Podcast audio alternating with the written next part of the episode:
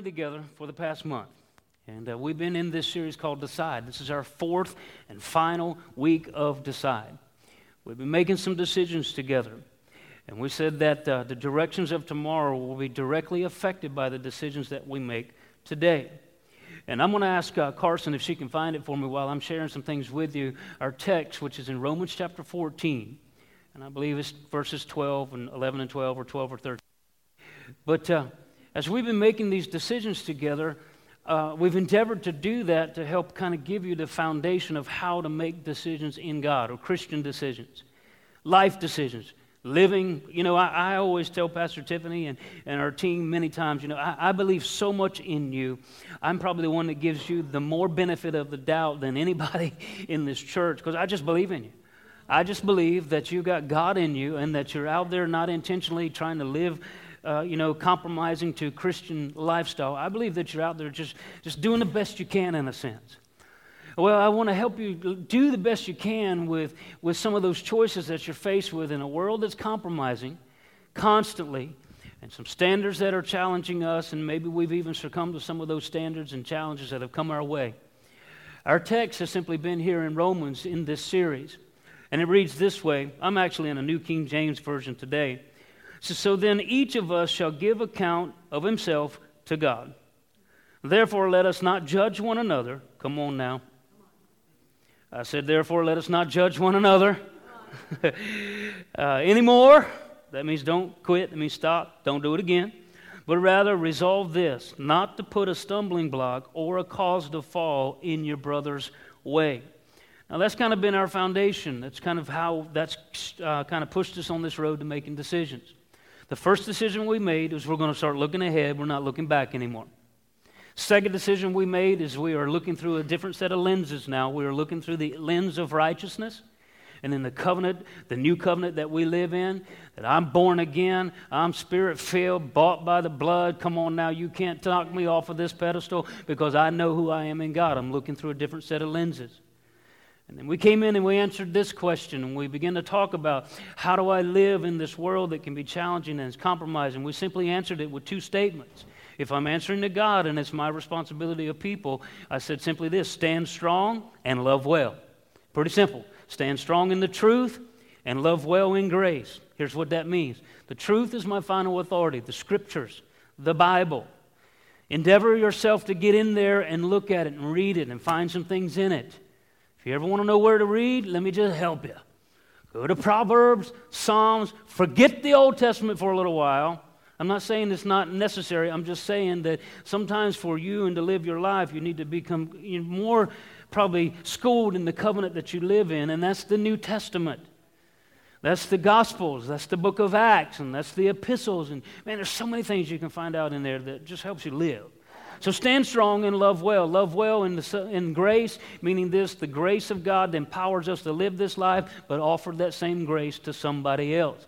Just as much as you've been, He's been patient with you, come on, quit judging, be patient with people. Everybody's working out their own salvation, everybody's following their own convictions, and uh, quit condemning people and just live well, all right? And then we came into the last decision that we've made together so far, and that is we're going to honor. We're not going to live a life of dishonor. We're going to honor three areas in our life. This is a decision that we made last week, and we're going to honor three areas in our life. You do this, your decisions that you make today will definitely affect your tomorrow. You honor God first, number one. You honor your family second, and then you honor your church. Not these four walls. The church is the body of Christ. Come on. Now, those are the decisions we've made so far. And we got one final decision to make. And hopefully, by the end of the day, I can help some of you, if you've never made this decision, that you will make it together with me. But I want to tell you, uh, uh, I'm just bubbling about the next place where we're going as a church. You do not want to miss, miss the next five weeks of church. I know that's a lot for some of you. Because you got a lot going on, you got life. I get it. But you're halfway through the year. Next week's going to be an amazing celebration. We're going to celebrate our freedom. It'll be a July 4th service like you've never seen, never had. Going to, it's going to be an amazing time together.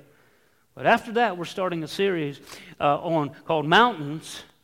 And God, you, and me, we're going to move some mountains out of the way. Here's what I mean by that. I know halfway through the year, when we set out to make a difference together, We set out to know God more. We set out to get more freedom in our life. We set out to discover our purpose more. We set out to make a difference. I know that the enemy, and maybe even yourself has caused some of it too, there's been some mountains built up in front of you. Because how do I know that? Because the enemy does not want you to see what's on the other side. He does not want you to enter into the promised land that's expected for you as a believer. And I believe that to get on the other side, it takes decisions. And we have to decide to do some things differently. Next steps are what's important to you. And if you want to have a life of destiny and life of change, you've got to learn how to take some next steps. Maybe today will be the next step you'll take. Let's pray. Father, in Jesus' name, we love you so much. We honor you. We welcome you in the house of God. Uh, it's your house. What am I welcoming you in here for? It's already your house. We're just honored to have your presence. We're honored to have your anointing, your presence, your power, and your goodness. that can get into our lives and help us work all those things out that life means. as we make our final maybe decision today, just for this month we've been together, we're grateful to know that we got purpose in Christ. And everybody said, Amen. Amen. Find one more person, tell them you're glad to see them, and then we'll jump right into this this morning.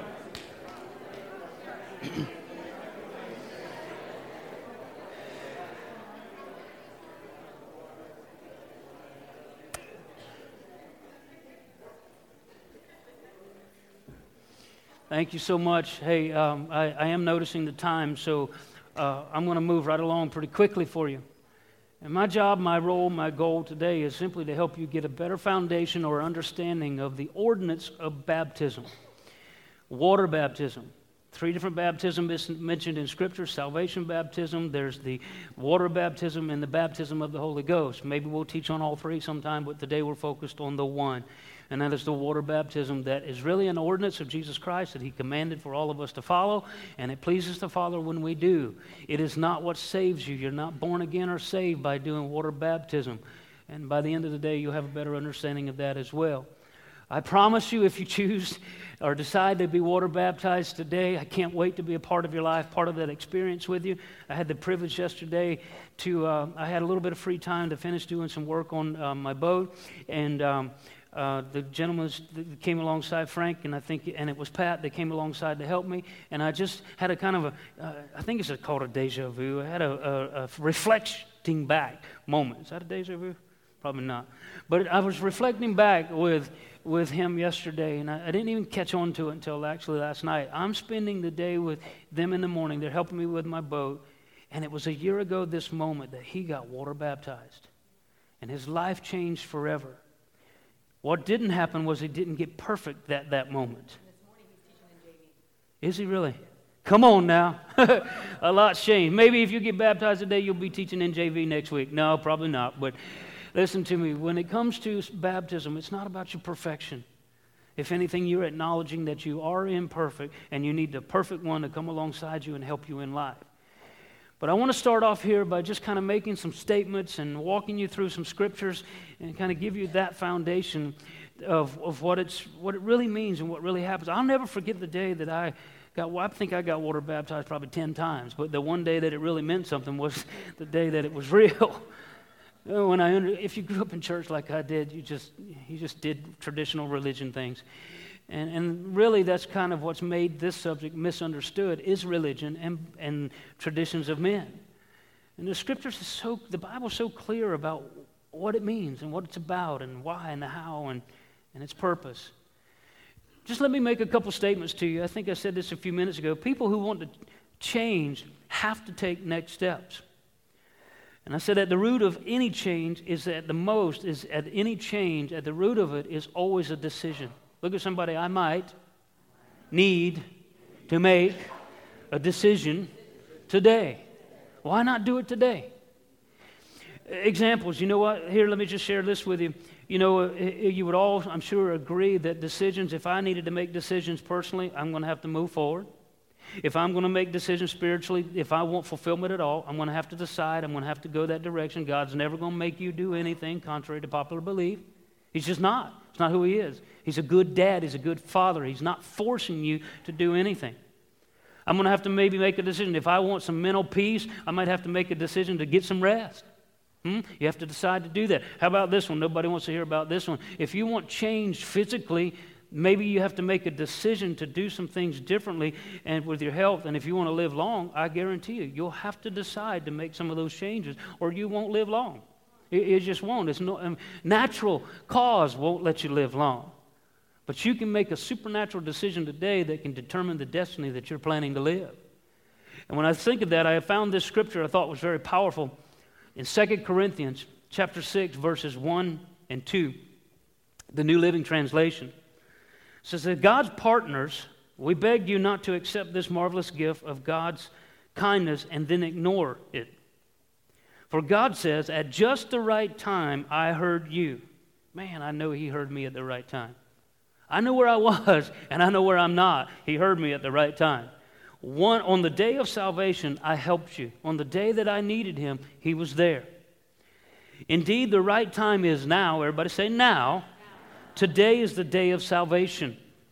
And I love that word salvation because it simply means today is a day of life or rescue, of rescue or safety, both physically and morally. Today being Baptism Sunday, here's the question why not get baptized today? I promise you, I am not going to, if you come out there and you're a part of it, maybe it's fear that would keep you from doing it, some of the natural things. Maybe you're afraid of the water. I get it. Sprinkling's not going to do it, though.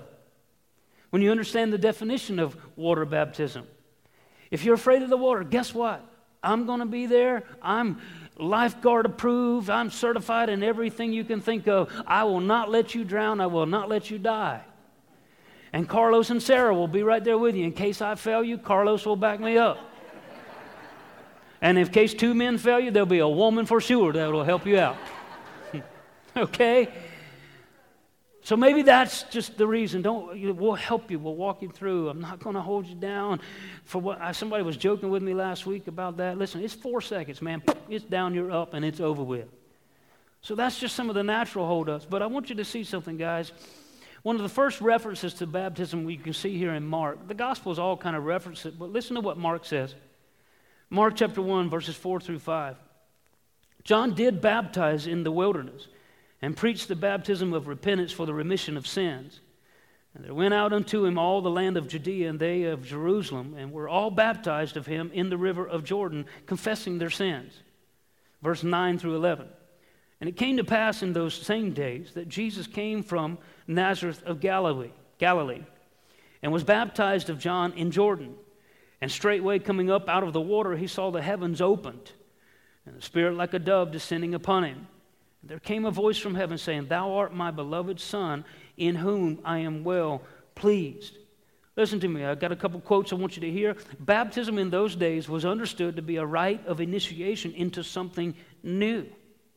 Your life was old, but now it's new. It was also a sign of adherence to the teachings and of a prospective teacher. Christian baptism is a dedication to follow Jesus and to be his disciple. Water baptism, like I said, won't save you. When I choose to be a disciple of Jesus Christ, I'm admitting that, you know what? In the life that I had before, now I have purpose with Him, I have direction with Him, and He's not holding me to an, a, a, scale of perfection. He's actually me, tell, helping me see that I am imperfect, and when I welcome Him into my life, I'm born again, I'm saved, and now when I go through this ordinance, just simply adhering to these same principles that Jesus Himself followed, and it pleased the Father as well. He's saying, Look, you're making a public profession, a public confession that you know what? You need me. Look at somebody and say, You need him. Ephesians chapter 2, verses 8 through 9, amplified, reads this way For it is by free grace, God's unmerited favor, that you're saved, delivered from judgment, and made partakers of Christ's salvation through your faith. And this salvation is not of yourselves, of your own doing. It came not through your own striving, but it's a gift of God. Not because of works, not the fulfillment of the law's demands, lest any man should boast. It's not of the result of what anyone can possibly do. So no one can pride himself or take glory to himself because it's unmerited favor. At some point, you made a decision to become a disciple and accept what he did for you. Matthew 28, 18 through 20. And Jesus came and spake unto them, saying, All power is given unto me in heaven and in earth. Go ye therefore and teach all nations, nations, baptizing them in the name of the Father and of the Son and of the Holy Ghost, teaching them to observe all things whatsoever I have commanded you. And lo, I am with you always, even to the end of the world. Again, let me ask you, why not do it today? The word baptize and all of those verses that we just read come from the Greek word baptizo. And it means simply fully immersion in water. And Jesus is saying, Look, this is pleasing to the Father. This is something that I did. This is something that there's, I'm commanding you to go into all the world and do this. Why wouldn't you want to do it today? If that's not enough reason, when I look at that, sometimes people get to that place, they're, they're kind of consumed in their head and trying to figure out, man, uh, you just don't under, understand, Pastor. I know who I am right now. Yeah, I do too. You're born again if you've got Jesus in your life. No, I, I, get that, Pastor, but you just don't know. Tomorrow, the struggle that I had last night is the same struggle I have right now. I know, I get that. And baptism is not you saying that I'm going to be in the realm of perfection. Baptism is making that public declaration that I need people around me yeah, I'm going to stand firm. Yeah, I'm going to love well. Yeah, I'm going to choose to honor. Yeah, I'm going to look through a different set of eyes. Yeah, not only that, I'm going to start looking forward. That's what my baptism is saying. That's what I've decided. And when I do that today, that's my final choice. You know what? I want to see.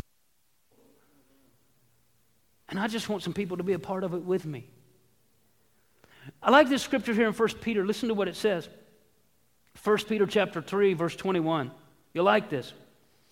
In baptism, which is a figure of their deliverance, does now also save you. Here's what it saves you from from an inward questioning and fears. Not by the, re- listen, not by the, re- you like it when I keep saying listen, listen, listen, listen. I just want you to hear it. I know what fills your head when you're out there. I, I know uh, how many came to church today with kids and you had to check them in right now. How many got more than two? I know that life and responsibility can get you questioning what the things, very things that God's done for you. And your water baptism takes you to a place where some of those questions of even your eternity are removed, and because you're secure and you have this relationship with God. Listen to what it says. From an inward questioning and fears, not by removing the outward body filth bathing, but by providing you with the answer of a good and clear conscience, inward cleanness and peace before God because you are demonstrating what you believe to be yours through the resurrection of the Jesus Christ, the act of water baptism. In other words, we're standing out there in the water together today. I'm standing up. Here I am. I got my arms up. I'm probably going to have you like this. And if you don't want water up your nose, well, hold your nose. But here we are. What are we doing? We're saying right now that, you know what, I'm crucified with Christ. And the moment I go into the water, baptism, fully immersion, I'm saying that now I'm, that old man is buried in that. And the moment I come up, I'm resurrected and resurrected into this new life, this life of serving God. And when you begin to put all of that in perspective, listen to this. Acts chapter 8, verse 27 through 38. When I look at what pattern, the patterns that were followed throughout the scriptures, what, how did I know that there was something that there were other people other than Jesus following this same pattern of ordinance of baptism? Well, when I read the book of Acts, every time someone gave their heart to Christ or a born again experience took place or salvation took place, this followed it. Look at Acts 28. It says here in, uh, excuse me, Acts 8, verses 27 through 38. Here's where you have Philip. He approaches this eunuch and the, he presents salvation to the eunuch. The eunuch sitting up on this carriage, and all of a sudden the eunuch goes, Yeah, I want this. I want this salvation. I want it. And he says, Get down here and get in the water and let's get baptized. I wonder what he got baptized in some puddle or something? But he says, Come on, get down. Let's go ahead and not wait. Let's go ahead and don't wait until you get out there and start to figure out and try to uh, maybe doubt what's happening. Come on, let's go ahead and get off that carriage and let's get born again. And let's get baptized. How about Paul and Silas when they were in jail? And you saw the jailkeeper and all of the people and his whole family. They gave their heart to Christ. These guys are in jail. They're preaching the gospel to them. What do you see the formula followed then was the very same thing. They baptized all of their family at that moment. And the reason I want to point those two truths out because in Matthew chapter 3, verses 13 through 17, a lot of scripture, listen to what it says. Then cometh Jesus from Galilee to Jordan unto John to be baptized of him. But John forbade him, saying, I have need to be baptized of thee, and comest thou to me? And Jesus answered and said unto him, Suffer it to be so now, for thus becometh us to fulfill all righteousness. Then he suffered him, and Jesus went and he baptized, went up straightway out of the water. And lo, the heavens were opened unto him, and he saw the Spirit of God descending like a dove, and lightning upon him. And lo, a voice from heaven saying, This is my beloved Son, I am well pleased. So the question is who should be baptized? Anyone that's got a relationship with Jesus Christ. The question is when you say, well, what is an age limit of baptism? Age of accountability? Anyone that's in a place where they have understanding and have knowledge of what they're doing. Why am I going to go baptize a baby? Doesn't have a clue, doesn't know what he's doing. Sometimes what we do is we reference baby dedication as an actual baptism into salvation. It's not. That's a dedication of the parents to raise that child up into the admonition of the Lord, according to the scriptures. So, you know what? I'm going to train my child up to serve God so that when that child comes to a place of accountability, he'll understand this true relationship with God and what's happening inside of him, and then we'll lead him into this place where maybe he'll publicly confess himself. So here's an example. I want to show you something. I'm going to invite Mark and Tracy to come up here to the platform this morning. That's just some kind of balance of the scriptural references to salvation. Pastor Tiffany and I are going to get these guys married today. We're going to get these guys, and we want to show you something that's happened. Count on Mark. There's a part of our ceremony that means so much into the marriage itself. And I believe that after you see this, and after we walk them through this step of marriage ceremony, just maybe, just maybe, you'll understand the importance of what baptism is and how it can change your life forever. Ready, baby? By the way, they're already married. the foundation for any covenant is love. Love is eternal because God is love and He's eternal. Therefore, a covenant is eternal, and so are its symbols. The ring is a never ending circle teaching us of God's love and the love of a man and a woman. It's a symbol to you of God's endless love which will rule and reign in your marriage. You'll wear these rings on your hands. The symbol of your love for each other was not made to be worn on a part of the body that is covered. The hands are exposed during all seasons of the year, throughout all of your lives. Remember this? About three weeks ago? Your love will be exposed to many changing seasons. Let these rings be a constant reminder that your love for each other will always endure through all the seasons of life. Mark, I know which one it is. It's the biggest one in my pocket. Take this ring, place it on Tracy's finger, and repeat after me. With this ring, With this ring, I give you my love. I pledge you my faith I pledge you my faith and trust for as long as we live. for as long as we Receive it as a symbol receive it as a symbol of our endless union of our endless union. and our unbroken love. Can I have Mark's ring, please? Tracy, you can take this, Got it? please. On Mark's left finger, repeat after me. I just want to say this real quick to you, you have a responsibility before God to be the head of this marriage. And let this ring be a reminder to you that you are to love and protect and provide for Tracy as Jesus does the church. Tracy, repeat this with me. With this ring, I give you my love. I pledge you my faith and trust for as long as we live. Receive it as a symbol of our endless union and unbroken. You may kiss the bride if you want. now hold on before you go down. Baptism is the wedding band of your Christianity. The moment they put those rings on, it became an outward sign of an inward covenant that they made. Baptism is an outward sign of an evident in, inward grace that's working in your life. I guarantee you, they've only been married three weeks now. We got 25 working on 26 years. I guarantee you, because I know we did, the moment they got married, there were imperfections that they didn't know were there that showed up. Am I right?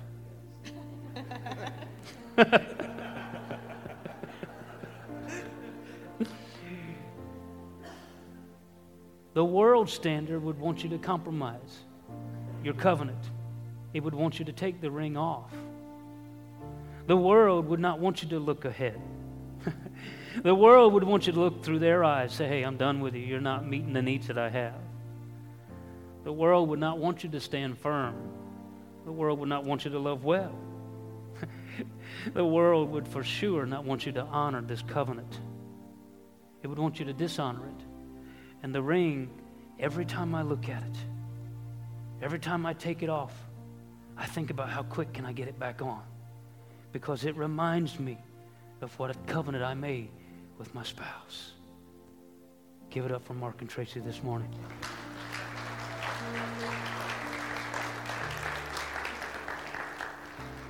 Why not do it today? Decide to be water baptized. We're going to go ahead and get ready to receive communion. Ushers, if you want to go ahead and do that.